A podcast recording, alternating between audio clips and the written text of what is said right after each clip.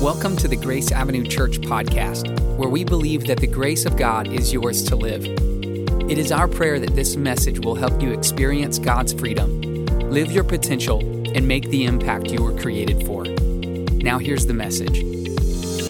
Good morning, church family. Happy end of summer. Welcome to the end of the summer, the beginning of the fall, and the last part of the Church Fam series. Man, this summer has been a lot of fun, hasn't it? It's been a great summer for us. You know, this whole series that we've done, June, July, and August, it's the longest teaching series that we've done, the longest preaching series we've ever done for an entire message. And I'm not tired of it yet. You don't seem to be tired of it. But I just really felt just God leading us to really, back a few months before summer started, to really kind of hone in on what we talked about this summer. And today we're finally closing it out. It's the final day of the Church Fam series. How many of you have gotten a lot out of this series? There's been a lot of things we've covered, a lot of things about New Testament Christianity, what it means to live out the gospel, what it means to live out the Word of God, what it means to belong to each other. So let me just kind of summarize. If you haven't been here all summer and caught what we're talking about, I could summarize it in three specific points for you. We talked about church family and what it actually means to be a church family. And that it means this. Number one, we belong to Jesus. I mean, I could spend 10 weeks just talking about what that means and what it does for our life when we embrace the fullness of the work of Jesus on the cross, his finished work, his grace in our lives, his Spirit working in and through us. What it means to belong to Jesus is the foundation of everything that we do as Christians. Everything that we do is the family of God. If we don't get that right, we don't have anything right. Number two, it means that we belong to each other. In a world that's very uncommitted and in a world that's very, delete you, unfriend you, unfollow you, disconnect from you, hide you, block you, in all that world, Christ calls us to belong to each other. So I may be able to block you on Facebook, but I can't block you from the family of God. And so we have to learn what that means to learn how to work through issues of forgiveness and misunderstanding. Learn what it means to bear one another's burdens and to do what Scripture tells us, to pray for one another, care for one another, serve one another, bear one another's burdens. All of these things about belonging to each other are just a huge part of our walk with God. And then lastly is what I really want to focus on today. It's that we belong to a cause greater than our own ambitions. All of us have ambitions, hopes, dreams, goals, aspirations, things that are in our hearts that we're reaching for. Many things that I believe God has placed there that we're reaching for.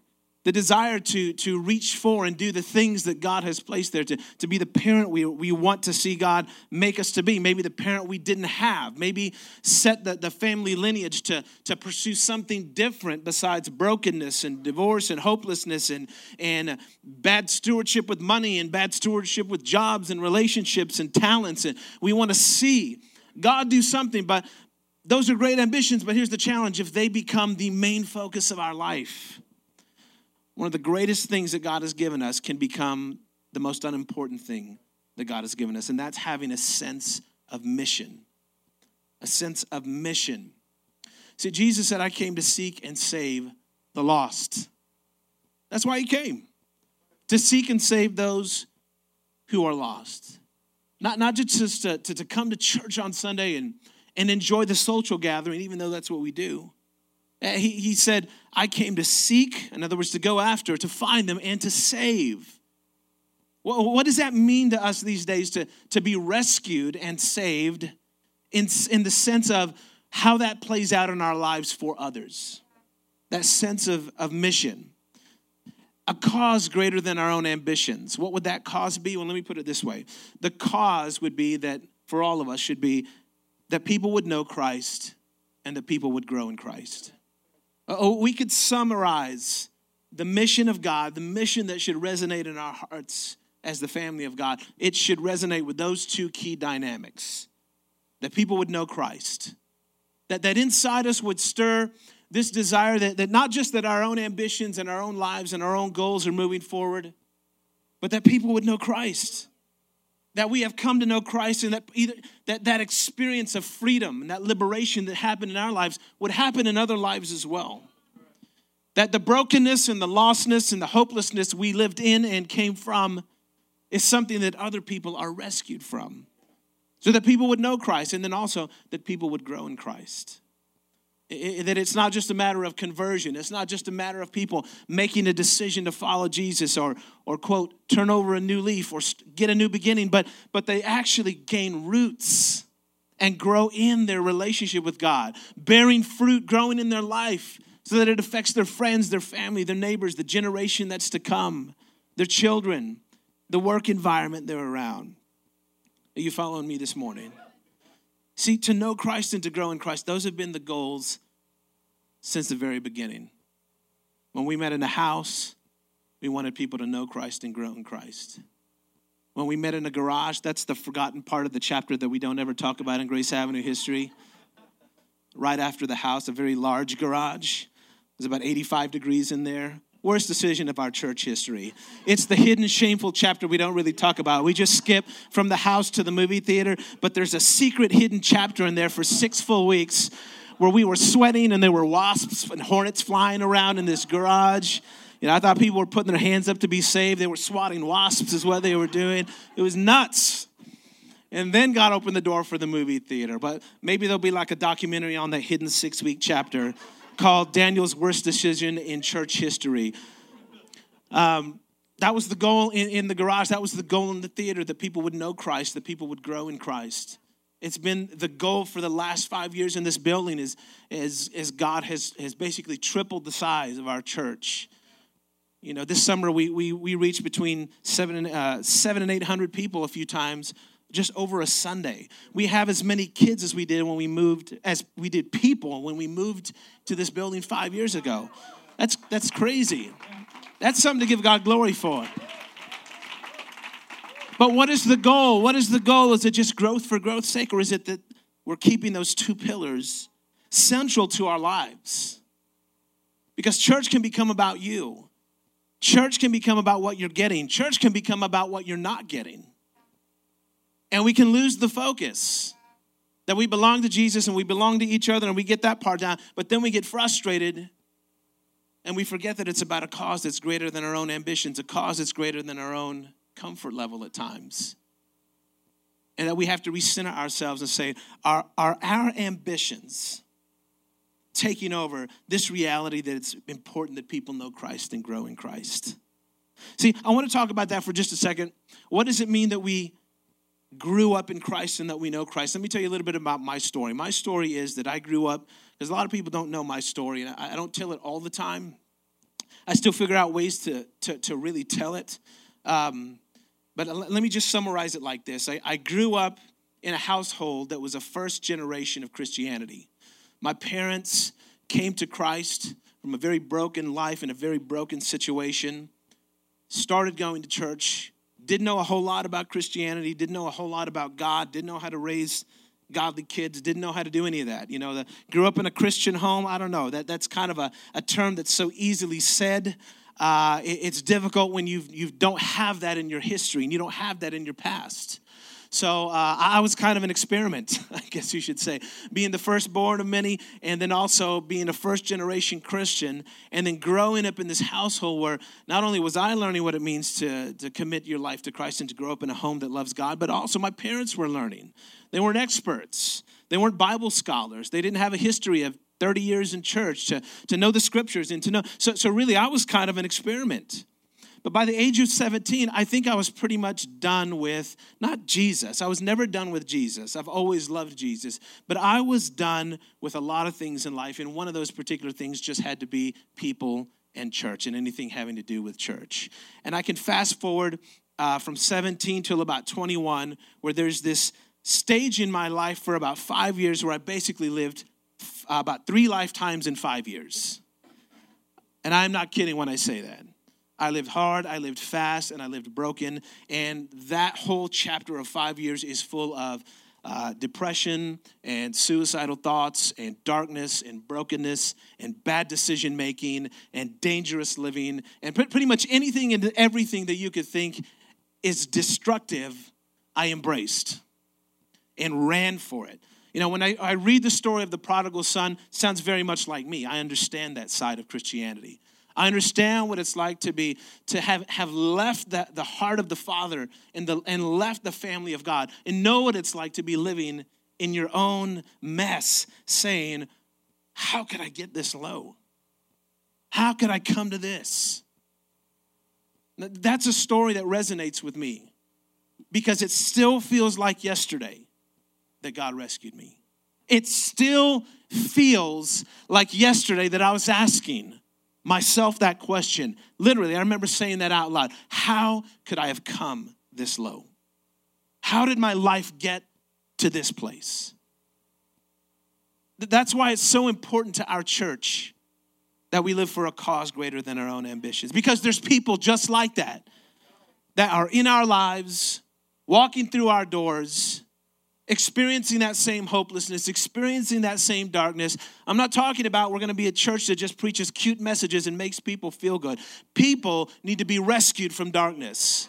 People need to be rescued from their brokenness and their destructive behaviors and their destructive living and their self-defeating behaviors. And if we don't have a passion for that as a church, then who will? If we don't have a passion for that as people who've been put into the lives of people who are broken and hopeless, not to judge them, not to condemn them, but to love them and pray for them and hope that they will see the light that God has shined on their life. So my journey began at that age, at 21, when God rescued me with this. Number one, I was born again. To be born again meant my sins were forgiven, grace was imparted, and I was born of the Spirit. As Jesus said, it wasn't a matter of being born of the flesh, it was a matter of being born of the Spirit. I wasn't just turning over a new leaf. I wasn't just starting a new life. I wasn't just sick of my past. I was entering into something that Jesus says, this is a literal born-again experience. You're transferring from what he calls the kingdom of darkness into the kingdom of light. Off of you are coming bondages. Off of you is coming this self-loathing and this self-hatred and these destructive behaviors. It's a deliverance. It's what it is. I literally remember praying with this guy. Thank God he took the time to listen to me for 3.5 hours, talk about how bad my life was. And then finally, not just say, hey, I'll be praying for you, bro, but ask me, what do you want to do about this, man? Is it time to make a decision? I wonder if I'd have destroyed myself if he not had the boldness to ask me that question. And just said, praying for you, bro. Praying hands emoji. Instead of challenging me to say, what are you going to do about this? I wonder where my family would be. I wonder if I'd have a family. I wonder if I'd be alive. I wonder if you'd be in my life. Something happens when people get bold about others being born again. Jesus answered and said to him, truly I say to you, unless one is born again, he cannot see the kingdom of God. It's not a matter, church, of us just wanting to live a better life. Stop destructive behaviors. It's a matter of us being born again. Secondly, it's about being redeemed. I was redeemed. To be redeemed literally means to be rescued from captivity. See, when I look back on my life, I see that I was actually rescued from a prison. I was rescued from captivity, bondage, slavery, to attitudes and mindsets and habits and frustrations and fears. All of these things weighing over me. I was pulled from darkness. I was delivered from sin. This is the power of the gospel. This is the power of a church family, understanding what we're really here for. I mean, we're wearing jerseys. We're high-fiving each other. Some of you have very terrible jerseys on, and that's okay. You need to be delivered from that. But nevertheless, the truth is that we're wearing what God calls a robe of righteousness. As the family of God. That's our jersey that we all wear. It's what we all share. Ephesians chapter 1, verse 7. I want you to just read this just with me, just slowly, just to yourself. It says, in him we have redemption through his blood, the forgiveness of sins in accordance with the riches of God's grace. We have redemption. We have that rescue. It's amazing that God can redeem a soul and make it new. People will see you the same, but God sees you different. You know, people flip houses, but God flips lives. People restore cars, but God restores lives and marriages and dreams and goals. That's the beauty of God's redemption. That's the beauty of stepping into a born-again life and being redeemed by his blood for the forgiveness of sins. See, we never know what God wants to redeem when everything is broken. I was on a plane one time going to speak somewhere, and there was this woman with her mother on a plane. And she was probably about, I don't know, mid-50s, and mom was probably in her 70s. And I was literally about to put my headphones on, which I usually do on a plane. Just want to listen to some music. And I was, but I felt on the plane, sometimes you feel that you're supposed to talk to somebody, or they're supposed to talk to you, one of the two. But I was super tired and just wanted to chill out, wanted to do my thing. But I kept them off for a second. I was like, no, I think these people want to talk to me. Certainly enough, they start a conversation. Well, who knew what was going to come out of it? At the end of the conversation over the flight from Seattle back to San Antonio, I remember she asked me where I went to church. She asked me what I was doing. I said I was speaking at a church, and then she said, well, what church do you go to back home? And I told her, explained the whole situation, what I do. And that's the last time I saw him. I didn't get their number. They didn't get my number. That was it. About a year later, I run into this family at church.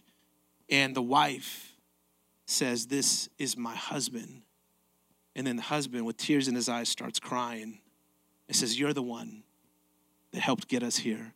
My daughters, we weren't speaking at all. His grown daughters, they weren't speaking at all. The family was busted and broken apart. And I'm telling you, that was about 12 years ago. Every time I see this man, I only see him every couple of years, 2-3 years. I run into him somewhere at a store or a restaurant. Man, he just looks at me, starts crying. He says, my family's back together because of you. And I'm just like, I'm glad I didn't put my headphones in and tune them out that day. But you never know what God wants to redeem because of your redemption. A family restored and a family brought back together. I mean, he tells me all the time, we weren't even speaking. My daughters weren't even speaking to me. There was nothing left in our life that was a family. That was the remnant of a family. Man, I hear that, it touches my heart, because you just don't know what God wants to redeem. When you get past your past, you'd be blown away at what God wants to do with your story. When you get past your shame, you'd be amazed at what God wants to do. See, what a lot of you don't know is that on this very road, okay, look, I've been traveling for about 20 years, anywhere and everywhere. I've lived on different sides of town. I lived in Austin. I lived in Australia. I've lived in Houston. I lived here in San Antonio, on different sides of town. Of all the places that God would open up a building for us, like, this gives me chills talking about it. We're on a road where I literally wanted to take my life 20 years ago. In apartments 1 mile, not even 1 mile from here, past the stoplight down here on the right. That's how dark it was. And for God to redeem in a full circle and bring me back to a place where darkness almost overruled everything and took me out. Now, here's the thing. What if I had been so filled with shame and regret about this whole road and the activities that took place on this road, some legal, some illegal. We won't go into the past. The past is the past. But let's just say that at the time, let's say when we found this building, if I was so filled with shame and regret about, oh man, I can't be around here. This just brings back too many bad memories. Our church has tripled in this building. That's more people saved, more people redeemed. See, God wants you to get past your past. Maybe he wants to use the past. Maybe he wanted to use the past as the foundation for what was to come so that other people could be free. But if I was living in the past, if I was living in what I hadn't done or what I had done or what I shouldn't have done, and I hadn't accepted the redemption that Jesus purchased, then because of my own merit, because of my own goodness or lack of goodness, I would have disqualified myself from being used by God right here in this building, right here on this road. Are you following me this morning? Here's the third thing. God makes us a new creation. He makes us a new creation. 2 Corinthians 5 says, if anyone, everybody say anyone. If anyone, black, white, Hispanic, Asian, Oompa Loompa, Republican, Democrat, wherever you are, if anyone, including the Oompa Loompa and including Cowboys fans, if anyone is in Christ, they're a new creation. Not an improved version. Not a makeover. Not a Band-Aid. They're a new creation. Friends, when God is redeeming people and bringing them into the family of God, making them brothers and sisters in Christ in our lives, man, they're new creations. It's so easy to see people for who they were rather than who they are and who God has made them to be. Do we have eyes to see, number one, ourselves, the way Christ sees us as a new creation? Number two, do we have the ability to see others as new creations? Ephesians 2:10 says, "For we are God's masterpiece, created in Christ, so we can do good things he planned for us long ago." All the things I'm living out, walking out, doing, the parent I want to be, the father I want to be, the leader I want to be, the pastor I want to be, the friend I want to be, all of those things God had planned long ago. But it took God's redemption. It took God planning long ago that I would walk in that which he's called me to. Lastly, we're saved, called, and set apart. We're saved, called, and set apart. This scripture always gets me. John chapter 15, Jesus saying this. It literally blows my mind how much thought I tend to and have put into how I found God. And then I read this and realize God found me. There's so much in my story that I always set a stake in the ground as I found God, and then I did this, and then I made that decision, and then that led to this. But this scripture always brings me back. I just want to read it to you. John 15:16. "You did not choose me, but I chose you, and I appointed you that you would go and bear fruit and that your fruit would remain," that we'd grow in Christ, "so that whatever you ask of the Father in my name, he may give it to you." It always brings me back to a place of humility and gratitude, knowing that it's God who found me. So how do we live in that? I'm throwing lots of Bible at you today. The last part of the series, I'm going to give you all-you-can-eat buffet. 1 Corinthians chapter 4, verse 1. This is our new identity, okay? I know we all got different jerseys on. We all got different backgrounds. We have different pursuits, different goals, different strategies for what we're trying to do. This is what all of us as church fam should be understanding about ourselves. 1 Corinthians 4:1. "This is how one should regard us," you and me, each one of us, "as servants of Christ and stewards of the mysteries of God." The mystery of how and why God saved me, we're stewards of that. We're servants of Christ. Each one of us. We're not servants of our own ambitions, not servants of just our own goals and our own dreams and our own pursuits, but we are servants of the living God. Church fam, that is the pillar that we rest on, that we've been born again, that we've been redeemed, that we're a new creation, that we're saved, called, and set apart. See, Jesus said, "You are the light of the world." That wasn't so much an encouragement as it was a mandate for us to really embrace that, to embrace that understanding. Let me ask you this. Do things change when you show up in darkness? Do things change? Are marriages better when your marriage is around other marriages? Are other people, other men, better when you're around? Or other women impacted by your influence? Is your life blending in, or is your life shining a light? I mean, this is the question we have to continue to ask ourselves, not from a performance level, but from just the sake of, does my life resonate with the things that God did in me, so much so that when I stand in a place where darkness reigns, light shines. Things change. People's hearts open up. Maybe not the moment you get there, but maybe down the road. Are you following me this morning?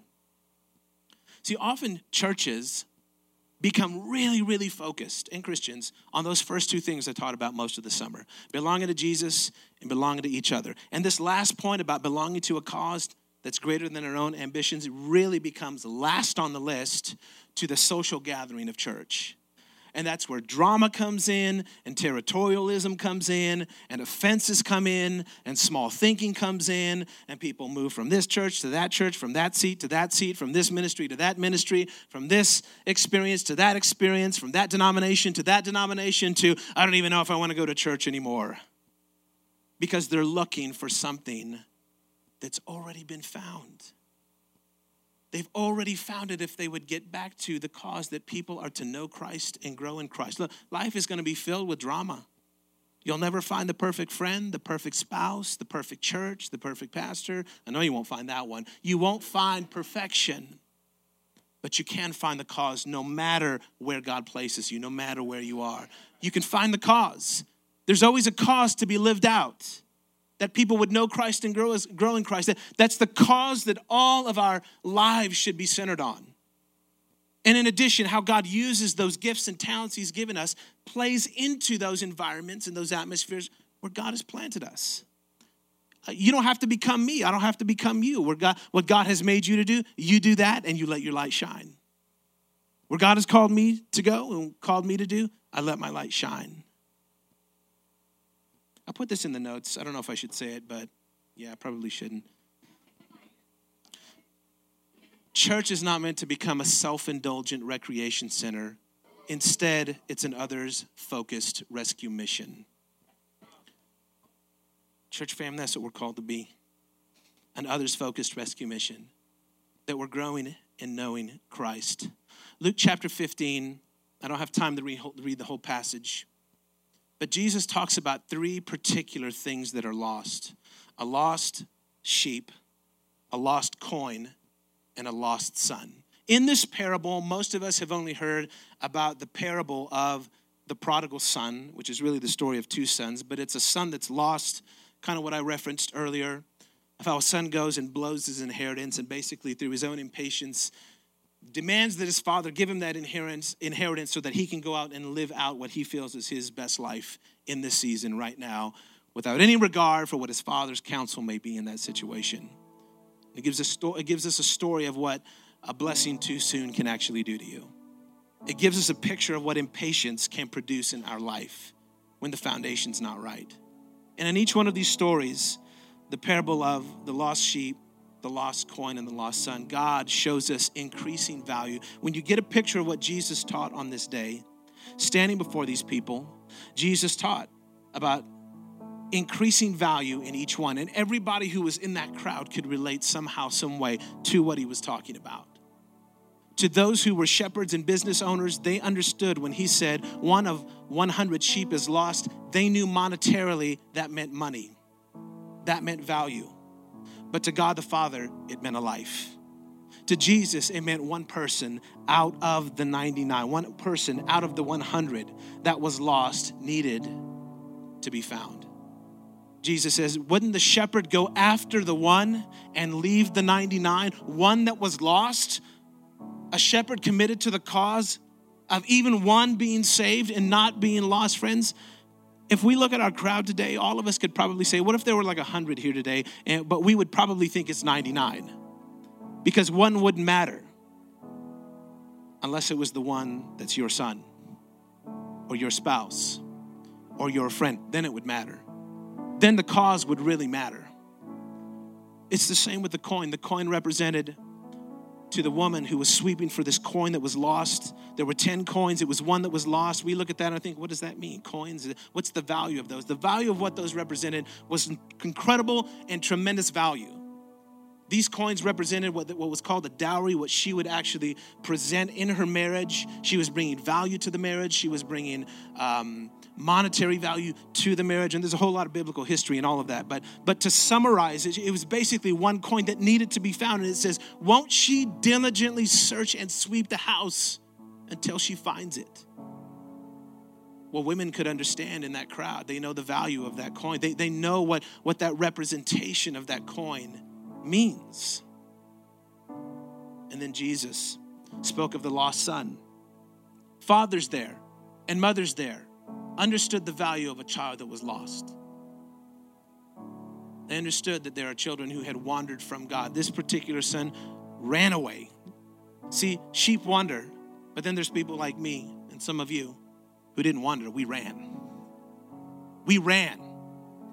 And not only did we run, we made a mess of our lives. And when we came back, what we actually realized is that we were getting everything we wanted at the expense of our Father.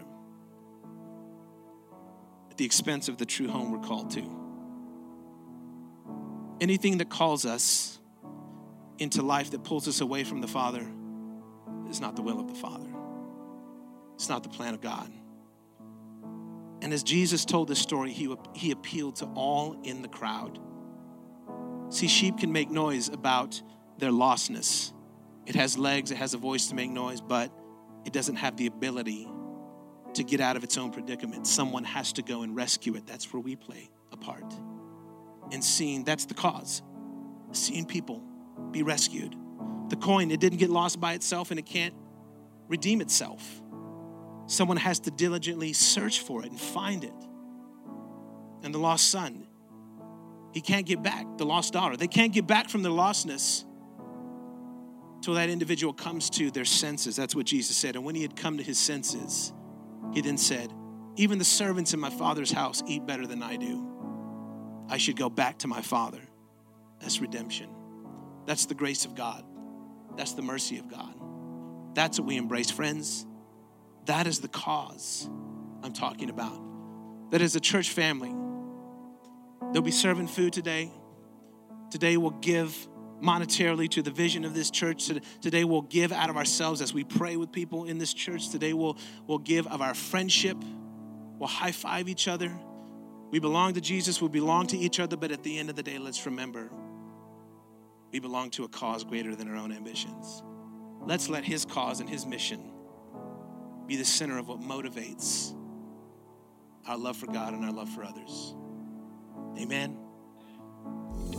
If you would like the most up-to-date information about Grace Avenue Church, or you are looking for a way to support this ministry, please visit us online at graceavenuechurch.com. Thanks for listening.